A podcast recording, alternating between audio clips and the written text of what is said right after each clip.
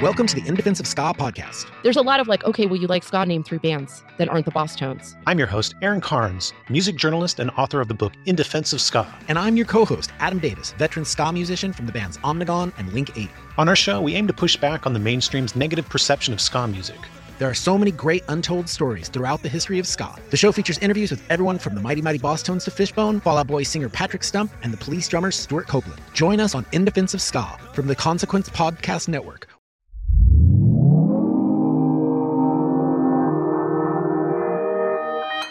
Consequence Podcast Network.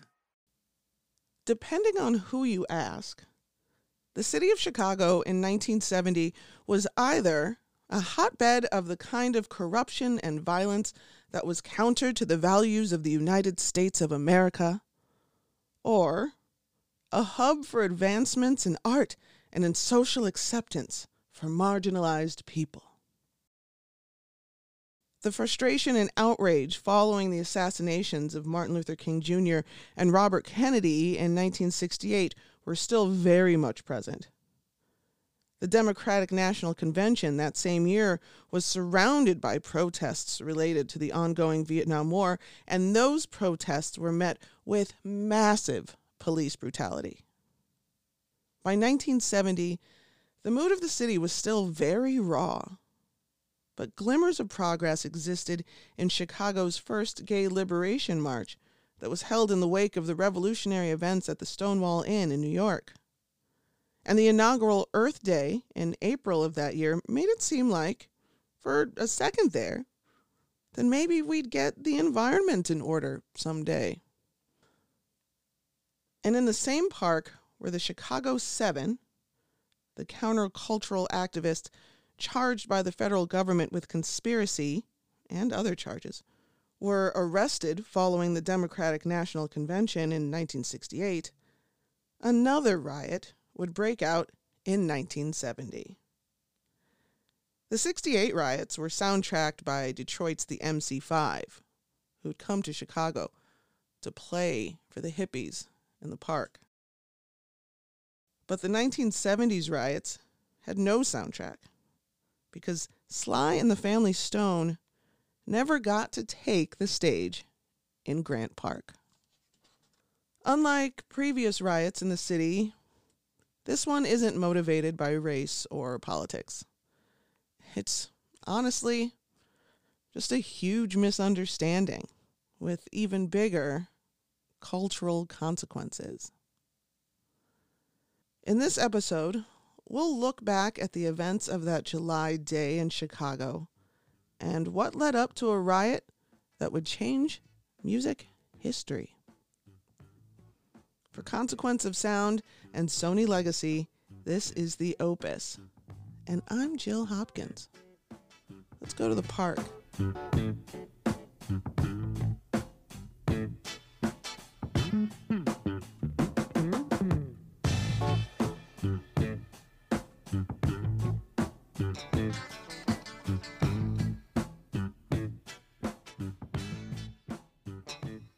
Punctuality issues. Let's talk about them. They are not unique to Sly Stone. Lots of artists have struggled to align their inspiration with the increments that we, commoners, choose to measure the day. Miss Lauryn Hill once told Questlove that, quote, I don't show up late to shows because I don't care. The challenge is aligning my energy with the time. You try using that at your job and you let me know how it goes. In the 1990s, Axl Rose was that guy. In Montreal in 1992, when Guns N' Roses were on tour with Metallica, Axl was late after James Hetfield was burned by pyrotechnics, which resulted in the whole show being cut short. And that's legit. But one time, Axl was just late because he was watching Teenage Mutant Ninja Turtles. So, you know, I guess whatever. Do you remember those old anti drug commercials where the dad finds his son's drugs and the son says, I learned it by watching you. The dad in this analogy is definitely Sly in the Family Stone. And they did not set a good example for later artists here. I mean, you could learn a lot about showmanship from this group, and many certainly have, but you would not learn a lot about promptness, just saying. In the last episode of the Opus, I mentioned that by 1970, the Family Stone was missing a full third of the shows they'd scheduled. It had gotten kind of a reputation for it. And large rock and roll festival type shows were still relatively new. The world had already seen some of the ways they could go wrong. From things like the poorly handled logistics of Woodstock to the tragic murder of an audience member at Altamont. Show attendants had plenty to be wary of, even before even getting to the thought about the tardiness of a headliner. And that brings us to Chicago on July 27th, 1970, when Sly and the Family Stone were slotted to headline a show in the center of the city at the Grant Park Bandshell. After the previous few summers, the city could use a win in the culture department and who better to lead a celebration than the family stone? I got to speak to Mark Kelly. He's a lovely man with a very unique perspective on the events of that day.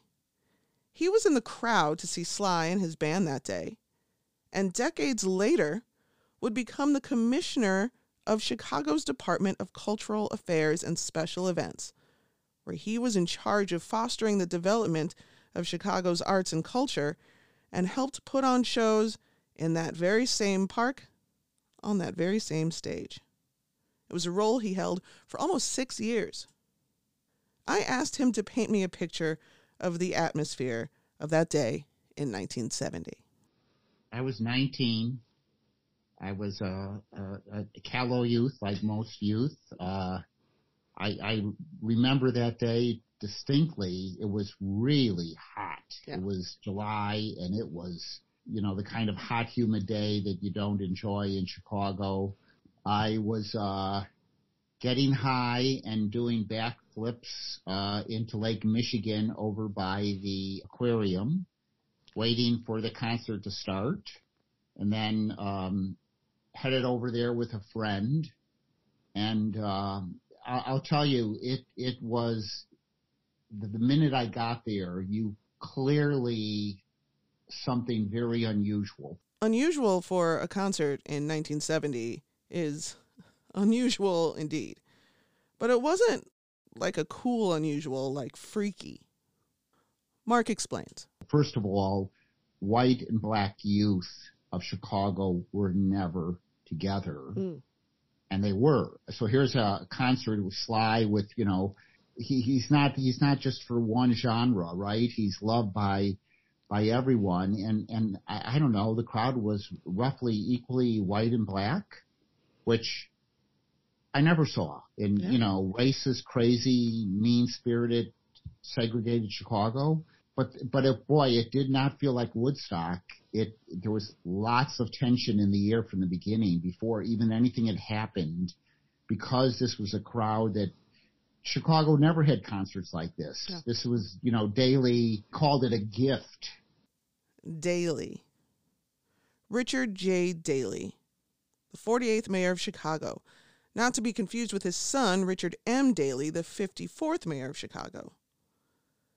You really can't leave Richard J. out of a conversation about the mood in Chicago in 1970.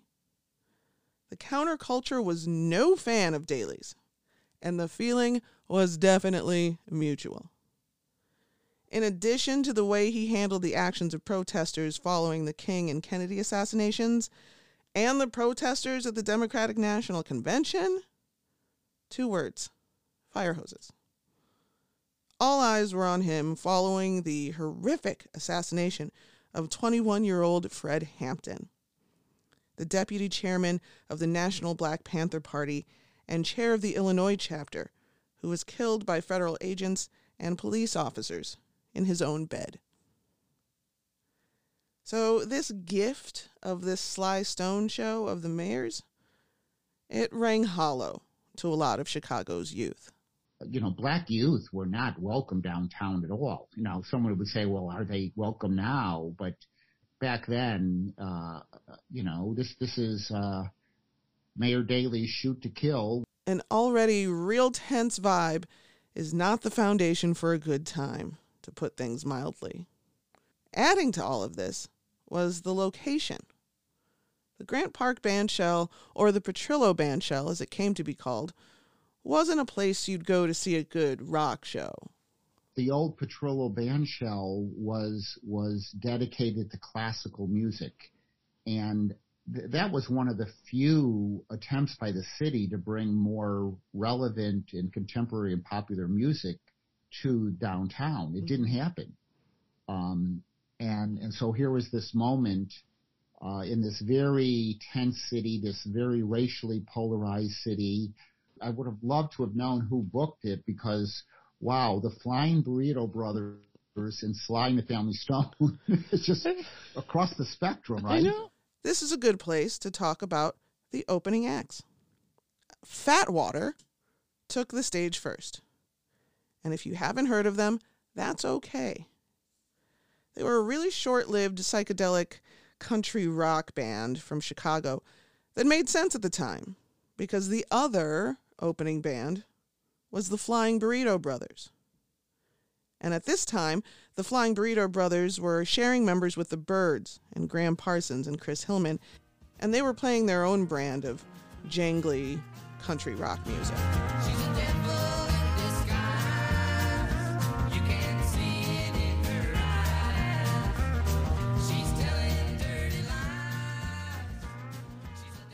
And while those two bands surely knew how to put on a show, nobody was doing it like Sly and the Family Stone, which is why there was so much anticipation swirling around, mixed with the tension of a city already on the brink. I asked Mark, at what point did the evening start to feel like it was starting to go off the rails? It's around five o'clock. I think the show was starting at five, five thirty. One band had played, but only played for a short while, and then and then chaos just ensued. There was uh, youth had sort of rushed the stage. People, you know, there was already the rumor. It wasn't a.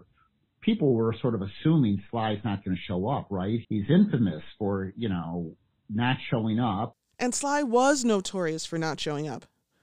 And they had screwed up shows in Chicago before, but here's the thing the band was actually on schedule that day. And they'd had one of their signature barn burner shows on deck. This is when the lack of communication between the producers of the event, the band, and the crowd starts to take its toll. See, the audience didn't know they were supposed to be opening acts. They came to see a Sly show. Who were these people? Joseph Patel, producer of the Academy Award nominated Summer of Soul, documented how a large scale summer show can go off peacefully in the middle of a large city, but he knows that they could go a lot of different ways, especially in 1970, when things like crowd control hadn't been perfected yet, and there was no way, besides in real life, in real time, to communicate with the masses. An extraordinary amount of planning goes into large scale public events in the history of time, right? And I think back then, in, in the late 60s, early 70s, I think people are doing this for the first time. And so there is a lot of making it up as you go along. It's a, it's a boom for like public rock festival or for music festivals. And so my, I would imagine that people are really just making it up as they go, which is why you have things like Altamont happening in 69 and you have things like the, the event that you're talking about in Chicago. And it doesn't surprise me that it happened for a lot of reasons. You know, one of which is I think it, I think it takes a lot to organize a mass gathering like that, and especially set to music. An organization doesn't start when the band takes the stage. Managing the expectations of a crowd by making sure they know who they're coming to see is somewhere in the first few steps of concert promotion. And that part simply didn't happen. So when two bands took to the stage that weren't Sly and the Family Stone, the crowd's confusion turned to disappointment, and that disappointment turned to anger. And that, as you know, never ends well. You're wearing out your shoes.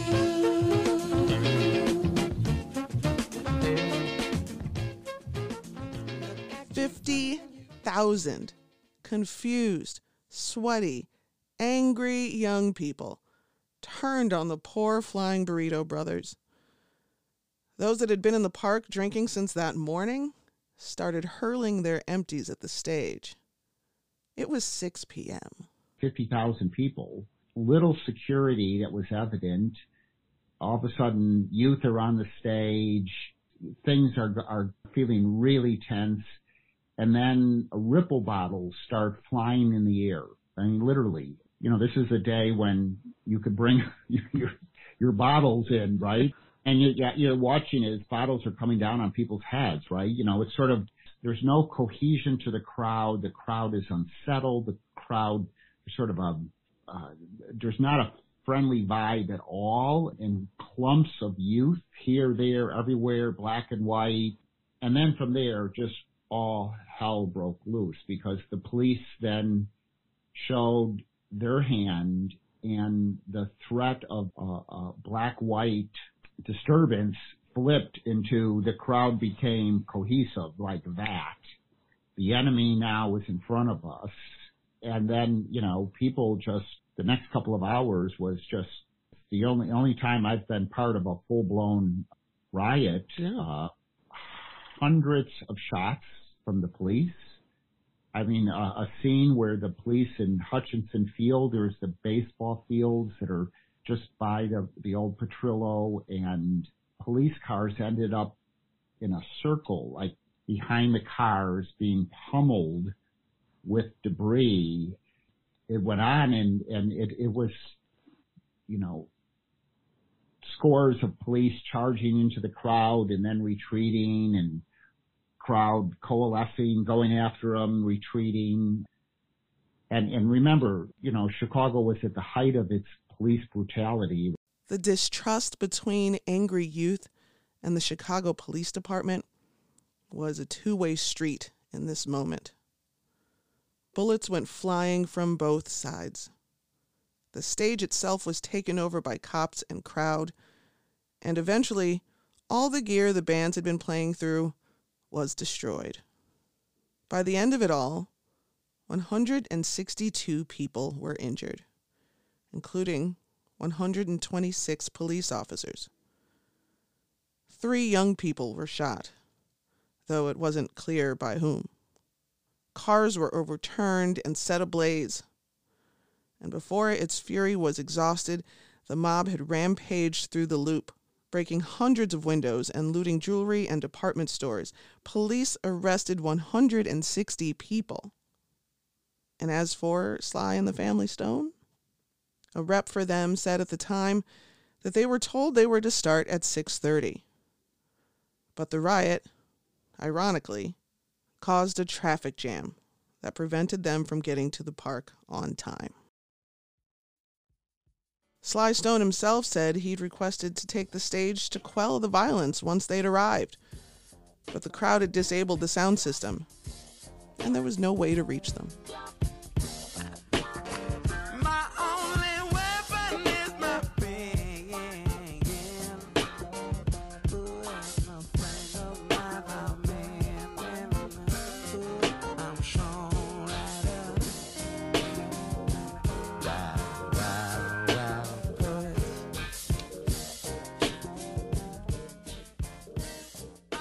City of Chicago has two major newspapers the Tribune and the Sun Times.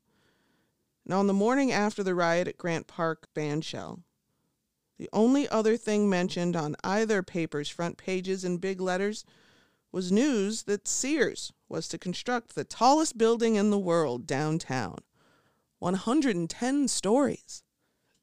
And Mayor Daley would cancel the city's remaining outdoor concerts scheduled for the summer of 1970. Daley giveth and Daley taketh away. But Chicago would eventually get it right. The same stage that Sly and the Family Stone were to play on over 50 years ago is still host to Blues and Jazz Fest every year. And Lollapalooza sticks a corporate sponsor on it every summer and his acts who are this close to the headline slot perform. Just last year, you could see Brittany Howard and Post Animal play in the exact spot Gram Parsons got a bottle of Ripple thrown at him, and Sly Stone never got to see. But none of those artists were as good as the Family Stone in their prime. Time has proven them to be a part of the uppermost echelon of writers and performers. And time has also proved there's a riot going on to be one of the most important albums in all of soul music. Is it the band's most well known or best selling album? No, it is not. But does it contain some of the most groundbreaking sounds to come out of the 70s and influence some of the greatest music to come after? Oh, hell yeah.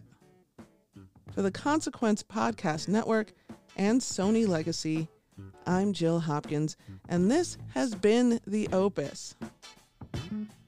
I'll see you next time.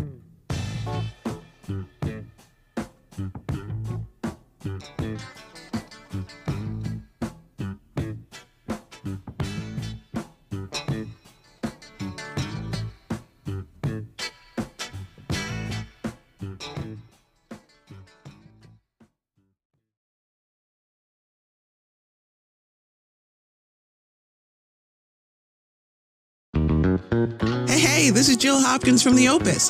After you've done checking out the latest episode of the show, be sure to check out some of the other awesome programs on Consequence Podcast Network, including The What Podcast, a weekly show by two Bonnaroo veterans exploring and highlighting the live music scene, or Going There with Dr. Mike. It's an interview podcast series in which clinical psychologist and life coach Dr. Mike Friedman talks with musicians about the crossroads where music and mental health meet. So head to consequence.net to listen to these podcasts and many great others.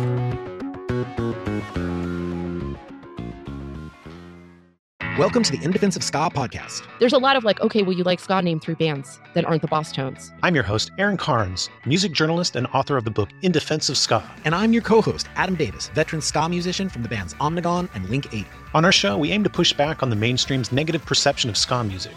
There are so many great untold stories throughout the history of ska. The show features interviews with everyone from the Mighty Mighty Bosstones to Fishbone, Fall Out Boy singer Patrick Stump, and the police drummer Stewart Copeland. Join us on In Defense of Ska from the Consequence Podcast Network